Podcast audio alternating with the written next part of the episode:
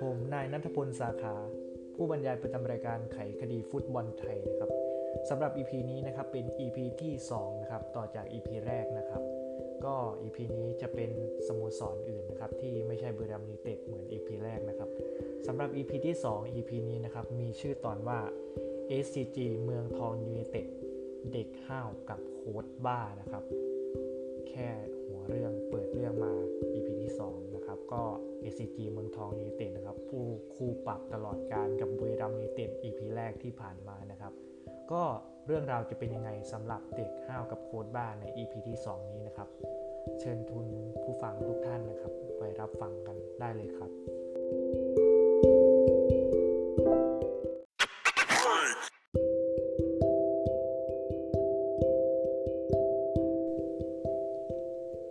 ครับสำหรับเรื่องราวของ SCG เมืองทองยูไนเต็ดนะครับ เราก็มาเข้าเรื่องกันเลยครับสโมสรฟุตบอล SCG เมืองทองยูไนเต็ดนะครับเป็นสโมสรฟุตบอลอาชีพของไทยนะครับ ตั้งอยู่อำเภอปากเกร็ดนะครับ จังหวัดนนทบุรีก่อตั้งขึ้นเมื่อปี พศ 2532 นะครับ ในชื่อทีมโรงเรียนหนองจอกพิทยานุสร์นะครับ ปัจจุบันลงแข่งขันในไทยลีกนะครับ ไม่ว่าจะเคยตกชั้นนับตั้งแต่เลื่อนชั้นขึ้นมาสู่ลีกสูงสุดในปี ศ 2551 นะครับ เป็นหนึ่งสโมสรที่มีผู้เล่นติดฟุตบอลทีมชาติไทย เป็นจำนวนมากทีมนี้นะครับ เมืองทองนะครับเป็นหนึ่งสโมสรที่ประสบความสำเร็จมากมายสูงสุดของประเทศนะครับ พวกเขาเคยชนะเลิศนะครับ 3 ระดับในช่วงเวลา 3 ปีติดต่อกัน เหมือนกับบุรีรัมย์ยูไนเต็ด ได้แก่ดิวิชั่น2นะครับในปี 2550 ดิวิชั่น1ในปี 2551 และไทยพรีเมียร์ลีกในปี พศ 2552 สโมสรนะครับชนะเลิศไทยลีกไปทั้งหมด 4 สมัยนะครับ และชนะเลิศไทยลีกครับ2สมัย ช่วงเวลาที่ประสบความสำเร็จมากที่สุดในปี 2555 นะครับ ซึ่งพวกเขาคว้าแชมป์ลีกแบบไร้พ่ายนะครับในปี พศ 2559 ซึ่งพวกเขามีผู้เล่นทีมชาติไทยเป็นแกนหลักนะครับ และชนะในลีกติดต่อกันถึง 14 นัด จนคว้าแชมป์ลีกสมัยที่ 4 ได้สำเร็จนะครับ ใน AFC แชมเปี้ยนลีกนะครับปี 2560 นะครับสโมสรนะครับชนะเกมเย่าทั้งหมดไป 3 นัดในรอบแบ่งกลุ่มนะครับจนได้ผ่านเข้ารอบ 16 ทีม 16 ทีมสุดท้ายนะครับ การแข่งขันระดับทวีปเอเชียนะครับครั้งแรกในประวัติศาสตร์ของสโมสร SCG เมืองทองนะครับมีคู่ปรับที่สำคัญหลายสโมสรนะครับ ไม่ว่าจะเป็นชลบุรี FC บุรีรัมย์ยูไนเต็ดและก็การท่าเรือ FC นะครับ แต่ในปีพศ 2555 นะครับ ปูนซิเมนต์ไทยหรือ SCG นะครับ ได้ซื้อกิจการสโมสร และทำให้เปลี่ยนแปลงเปลี่ยนชื่อสโมสร เป็น SCG เมืองทองยูไนเต็ดในปัจจุบัน และในปีพศ 2559 ถึง 2560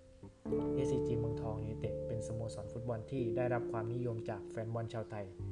มากที่สุดในประเทศไทยนะครับ สนามหญ้าของพวกเขาคือ ACG Stadium นะครับ ซึ่งมีความจุ 15,000 ที่นั่งนะครับ และเปิดใช้งานในปี พศ 2541 และก่อสร้างเพิ่มเติมในปี พศ 2552 ถึง 2553 สีหลักของสโมสรนะครับคือสีแดง ถ้าพูดถึง SCG เมืองทองยูไนเต็ดในอดีตที่ผ่านมากับความสำเร็จมากมาย ของชุดเดียมทีมที่เต็มไปด้วยผู้เล่นทีมชาติไทยมากมาย ไม่ว่าจะเป็นธีรศิลป์แดงดาธีรทรบุญมาทัน ชนาทิพย์สงกสินกวินธรรมสัจจานันทิสลองโด สารัตยูเย็นพีรพัฒน์โนชชยา ชาริล ชัปปุยส์ หรือกองหน้าชาวบราซิล สุดคม อย่างเฮแบร์ตี้เฟอร์นันเดสและก็ซิสโก้ ฆิเมเนซ ที่พา SCG เมืองทองประสบความสำเร็จอย่างมากมาย ไม่ว่าจะเป็นแชมป์ลีก แชมป์บอลถ้วย หรือแชมป์แม่โขงคัพ ต่างก็เป็นความสำเร็จในยุค dream team ได้สร้างความสำเร็จนี้ขึ้นมา แต่ถ้าว่าเวลาที่ผ่านไป เมื่อพวกเขามีความสำเร็จมากมาย ก็ต้องมีทีมจากสโมสรลีกต่างประเทศ จับจ้องมาที่ SCG เมืองทองยูไนเต็ดทำให้หลายต่อหลายคนใน SCG เมืองทอง ย้ายออกจากทีมไป เพื่อหาประสบการณ์ในลีกต่างประเทศ เช่น ชนาธิป สรงกระสินธ์ที่ย้ายไปคอนซาโดเล ซัปโปโรธีรศิลป์แดงดาที่ย้ายไปซานเฟรซเซ ฮิโรชิมาธีราทรบุญมาทันที่ย้ายไปวิสเซลโกเบ หรือแม้แต่กวินทร์ ธรรมสัจจานันท์ที่ย้ายไป OS ลูเวนในลีกเบลเยียมทำให้ SCG เมืองทองยูเนเต็ดขาดแกนหลักไปพอสมควร และก็มีอีกหลายๆ คนที่ต่างก็ย้ายทีมไปในทีมต่างๆ ในไทยลีก ทำให้ยุค dream team เนี่ยต้องจบลงโดยไร้ความสำเร็จมา 4-5 ปีที่ผ่านมา แต่ถ้าว่าเมื่อฤดูกาลที่แล้วฤดูกาลปี 2020 ยุค dream team เนี่ยก็ได้ย้ายออกจากทีม SCG เมืองทองยูเนเต็ดไปทั้งหมดโดยไม่เหลือแม้แต่คนเดียวทำให้ SCG เมืองทองเนี่ยต้องหาสายเลือด gen ใหม่ เพื่อเข้ามาทดแทนรุ่นพี่ที่ขาดหายไป และได้ทำการปลุกปั้นเด็กจาก academy ดันขึ้นสู่ทีมชุดใหญ่ไปเลย และได้ทำการเปลี่ยนโค้ชมาใช้มาริโอยูรอฟสกีกองหน้าสไตล์อินดี้นะครับ อดีตนักเตะ SCG เมืองทองนะครับ เข้ามาคุมทีม และประสบผลสำเร็จอย่างน่าเหลือเชื่อ SCG เมืองทองในฤดูกาลที่ผ่านมาจะทำให้คนที่ประณามว่าเขาจะเป็นทีมแรกที่ตกชั้น แต่ถ้าว่าเมื่อจบฤดูกาล SCG เมืองทองยูไนเต็ดได้จบในแถวกลางตาราง จากผลการลงเล่นของเด็กที่ดันขึ้นมาจาก academy ทั้งหมด บวกกับผู้เล่นชาวต่างชาติเพียงไม่แค่กี่คน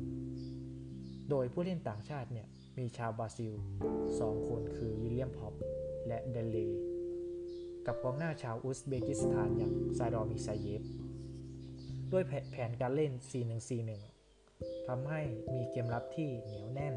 และมีเกมลุกสวนกลับอย่างรวดเร็ว และเด็กที่กระหายในการลงเล่นทำให้เด็กชุดนี้ของ ACG เมืองทองที่ดันขึ้นชุดใหญ่ เล่นได้ตามแผนเป็นอย่างดี และมีความฟิตพอที่จะวิ่งไล่กวาดลูกฟุตบอลไปทั่วสนามจากทีมฝั่งตรงข้าม และก็มีเด็กหลายคนที่แจ้งเกิดขึ้นมาไม่ว่าจะเป็นศฤงคาร พรมสุภะมีกรวิชญ์ทะสา มีสุพร มินากาตาโพ วีระเทพป้อมพันธุ์สรวิทย์พานทอง มาร์โค บัลลินีเด็กชุดนี้ ล้วนเป็นทีมชาติไทยรุ่นอายุไม่เกิน 23 ปีทั้งหมดทำให้ทีมที่ใครหลาย ๆ คนที่ตราหน้าเขาว่า เมื่อก่อนเปิดฤดูกาลจะเป็นทีมแรกที่ตกชั้นแน่นอน จะขึ้นมาเป็นสู่ทีม top top 5 ของกลางตาราง ทั้งที่เงินเดือนของเด็กเหล่านี้ ค่าตัว แต่ละเดือนของเขาไม่ถึง 20,000 บาทด้วยซ้ำทำให้สถานการณ์ของ SCG เมืองทองยูไนเต็ดจากย่ำแย่เมื่อฤดูกาลก่อน ที่จากหน้ามือกลายเป็นหลังมือ